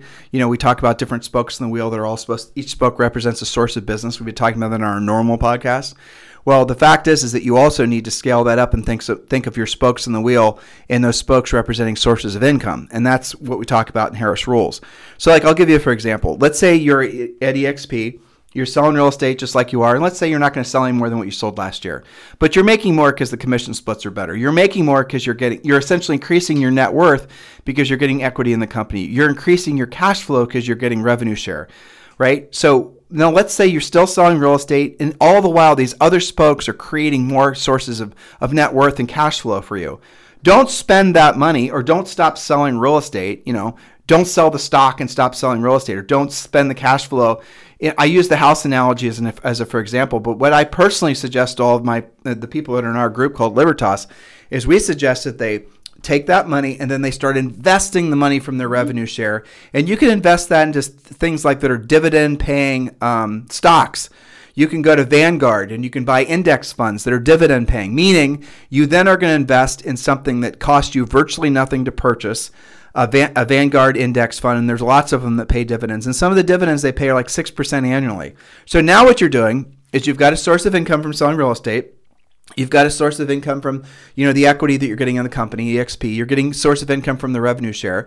But now you're being smart and you're taking that revenue share money and you're investing that in something else that's also truly passive, which is dividend paying um, equity. And, you know, you're buying stock in essentially uh, companies that pay dividends. A dividend is where they're giving you a portion of the profit that they make. And some of them pay quarterly, some of them pay monthly, some of them pay twice a year. But now you're creating mul- more multiple spokes of income and you're creating the more, the, the further out from your original source of income, which is selling real estate, the more or the less work those spokes require. So But- wait a minute. So you're saying when your money is starting to work for you? and you no longer have to work for your money. and that's the Ah, that's the definition of beautiful rich, right? And I remember there, Julie and I were blessed to have an early mentor. This was back in the 90s. And I asked him once, um, and he was a billionaire. He's passed. And I asked him once, you know, how is it that you? I knew enough about him to know that he was just basically a farm boy from Indiana. And um, you know, we met him at a Howard Brinton event, and he was telling me that what he and his wife started to do, Duvall, Jim Duvall, is that he would uh, they would flip farms. That's what he was doing in Indiana. They'd buy farmland, and he was buying farmland back when you many of you won't remember this. Back in the early '80s, there was a lot of farms that went into foreclosure, and back in the in different different things. So he started buying them regionally in the Midwest, and then he started expanding, and then he started owning things up in Canada and things like that. But what he said ultimately, what in order for him to have the money to go buy these assets because they came from nothing as well was he had to start setting aside 10% of every dollar that they earned. And then as uh, you know then they would set aside 20% as they're you know as they paid off debt then they'd be able to put more money to an investment. That's the path that julie and i followed. And i have to tell you it works. Hell yeah it works. But it's a lot of freaking sacrifice. It's a lot of uh, it's a lot of discipline. It's a lot of dedication. It's a lot of belief and something that's going to be so far off in the distant future that you just hope you live enough long enough to enjoy it. Or when you get there that you're not so old that you can't enjoy it. I mean that's in essence the normal path that normal people that aren't born with money have to follow. And you do that through buying rental properties or putting a little you know a little bit in the stock market and you're you know looking at that report that says 30 years from now you're going to be worth a million dollars. If you continue to invest this mo- well revenue share gets you to the point where you can be essentially rich where your money's working for you you no longer have to work for your money. And you know i known people that have done it in a year and two years and three years. And here's the thing that's really crazy about exp it's just getting started. 40,000 agents at the end of this year, 100,000 agents at the end of next year. Their EXP is now in India, Portugal, Canada, Mexico, uh, France. I'm sure I'm Australia, forgetting. I think. Uh, yeah, diff- and it- they're opening up globally. So this is going to be the largest real estate company with the most real estate agents on planet Earth. And why are so many agents flocking to EXP? For all the reasons that we're stating right now. That's, I have to say, professionally speaking, something I'm incredibly excited about. Yeah, but by I mean absolutely one of our best business decisions ever, ever, ever, ever. Yeah, top three. Yeah, and would I, mean the only regret probably is that maybe we could have done it a little bit sooner, but we were like some of you skeptics for a while. We should have done it sooner. until we actually went to an event. We figured it out. We studied the model and we got it. Yep. Big light bulb. Yeah. And, and also, honestly, from a coaching perspective, realized that it fits right into our spokes on the wheel model. And if we knew about this thing and we didn't tell you guys about it, that would kind of make us a little schmucky. Well, but that's yeah. I mean, you know, Julie asked me this question when we were coming back from that event in San Antonio. She said, "Tim, do you believe this is the best thing for agents?" Yes. Tim, do you believe in the model and the people that are running it? Yes, because the you know the people running the company are all operators, you know, high level operators. And so then the then the, she said to me, "So if you believe in all that, why wouldn't we do it? And don't you see by us not doing it?" You're being a hypocrite, and she didn't say it that concisely, but that was the essence of it, and she was right you know? And it, that was that because we were resistant. We were fearful. We had all the ego resistance that so many agents have. But we have we had a lot to lose. I mean you guys if you switch to a broker you can just switch back. If you switch to exp and you decide it's not for you you can just go back. Well we had thousands of coaching clients and we were you know still do uh, events in different brokerages other than exp so we we had a lot to lose we were worried that the backbone of our business would suffer if we aligned with exp and you know what the exact opposite happened This is true. because people didn't care. The brokerages didn't care. They they wanted Julie and I for our message and our coaching and you know our uniqueness in the marketplace. And they could and Julie has a license and has to hang someplace. You know, Right. So that that's the kind of I mean I didn't mean to get on this big exp thing, but I- that's well, how I, but it comes up every day in our daily, you know, how many calls that we both do. It comes up. Of course, we get emails and texts and people being curious. And, Yeah. you know, you have to address it. Right. And so, look, we would love the opportunity to sponsor you at EXP. You guys can be part of our EXP group called Libertas. Um, and it's, look, it's super simple. All you got to do is text me directly on my cell phone, which is 512 758 0206. Again, I had a rightful criticism from one of you guys last week. Someone texted me. Actually, I'll tell you his name. I got it right here. Um, I think it was no, it wasn't Mika. It was maybe it was I don't remember. It was Paul, one of you guys, texted me and you said, you know, Tim, I was going to join EXP and I'd been listening to you guys talk about EXP, but I hadn't put the pieces together that you guys were actually agents at EXP. And I thought, wow, that's it's my fault for not making that really clear. It's because we live in our podcast world. And, I know. You know, they're, they're not always clear that we actually do what you guys do too. Right. Well, we don't sell real estate anymore, but so if you if you guys want to have um, if you want to join EXP, if you want to discuss EXP, if you want to look at that as a really good financial turning point in your life for you know 2021 uh, going forward, text me directly at 512-758-0206. This is a great time of year to do it too, Heck yeah. because you know the rest of the world. And I know, oh, I work right through the holidays. Well, first of all, what are you thinking? It's okay to take some downtime, but the rest of the world doesn't really expect you to be quite as frosty over this next two weeks or so. And this historically has been the time that you guys like to make that switch. So it's okay. It's a little bit less disruptive, and it's a great way to start next year. Right. So just text me directly at 512-758-0206. If you've got a big brokerage and you're worried about your expenses switching, text me. We've got a plan for you to help you out with that. Text me directly at 512-758-0206. 512-758-0206. Julie, you want to talk about any of our wacky news or you want to give us a break? We we can save it up for uh, after Christmas. It's okay. Okay. Because our next Sunday show will be after Christmas. Right. That's if we feel like doing a story or podcast after. We probably will. That's okay. Yeah. good. Yeah. So look, we did have some funny news stories, but we're going to hold those off. Was there none that you wanted to share, just to kind of round the bends in a holiday sense? Well, we talked about the the uh, Christmas star. Let's see. Oh, you know what? No, this one's this one was hilarious. But you know what? We should save that one though. Well, okay. Wait, this kind of affects them. Go to the Zoom suit. Uh, you want to talk about this? because I thought it was a great business idea and kind of silly and weird. All right, go so, for it. uh, Japan's pajama. Where's the headline? Pajama suit helps teleworkers look good for Zoom calls. In Tokyo, okay, want to look good for a Zoom meeting but don't want to get too dressed up. A Japanese apparel company has created pajama suit that's meant to resemble office attire but feel as snug as sleepwear. So we've seen some really weird stuff. On Hmm. No, I'm liking this. Keep know, reading. I know, right? Aoki I could rock. Holdings is marketing the navy, beige, and black and dark gray suits for both men and women to teleworkers as more than pajamas and less than fashionable clothes. Sold as suit separates, the jackets are knit cardigans and can be mixed and matched with elastic waist pants designed for sitting for long periods. All items in the collection cost about 50 bucks a piece uh, each in Aoki's online store. The pajama suit highlights the ways clothing makers are trying to adapt as they struggle. So here's an example of a pandemic produced company, right? and uh, yeah, I just thought that was kind of. You know, actually, I'm going to have you read this story because I just thought this was awesome. So, if you guys want more signs that we're ending the craziest year ever, Oh, yeah. okay, here, here's going to be one. Well, we could talk about aliens, but let's hold that one off. Yeah. Oh, by the way, the only prediction, the only zany, crazy prediction that didn't come true that Julie and I had after COVID was that there was going to be aliens, alien visitation.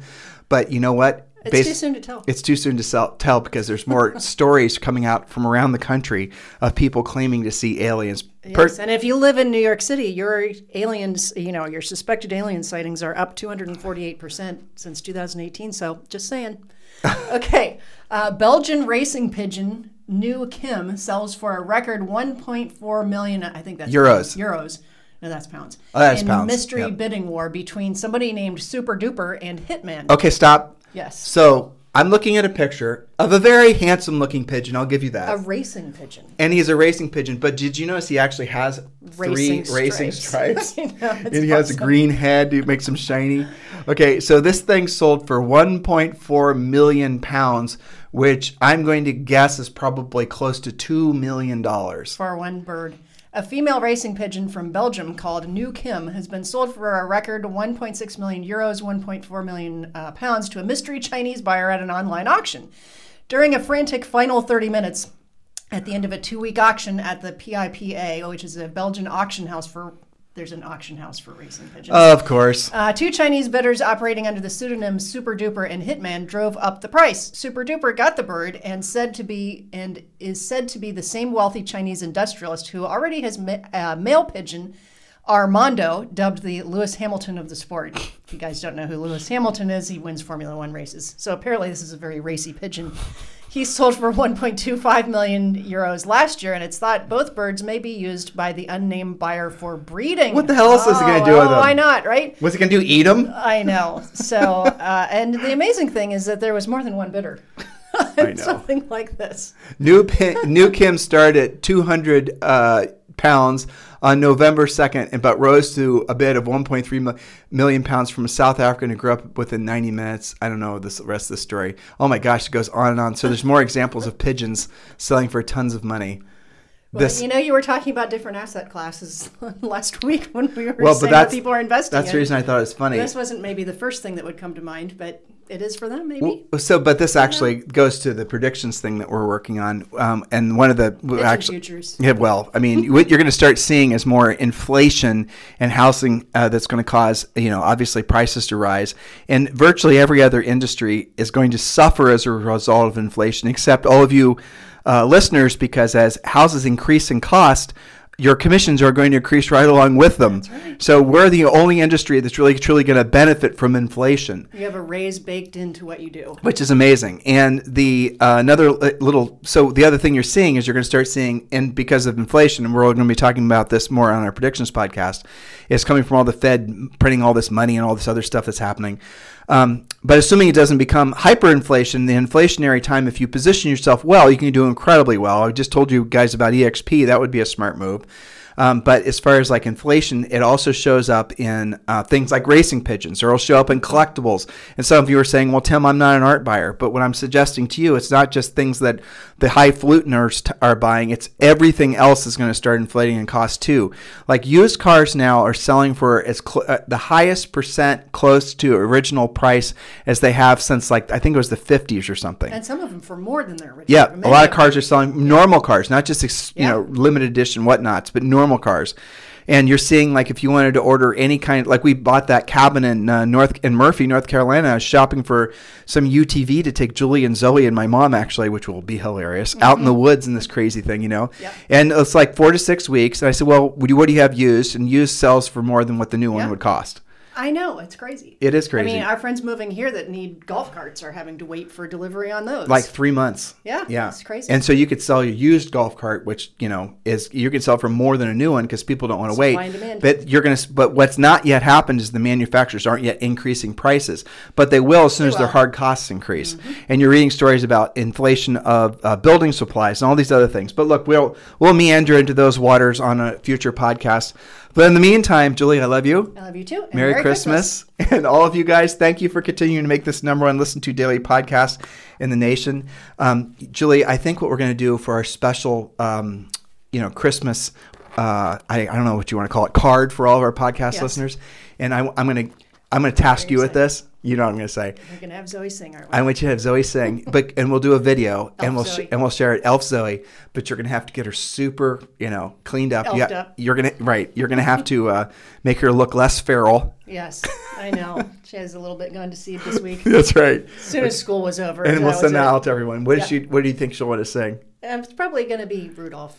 Yeah, She's pretty good at Silent Night, but Rudolph's a little bit more upbeat. So, yeah, that's true. and she knows all three verses. There so you you've go. been warned. All right. Well, God bless all of you guys. Happy holidays. Merry Christmas.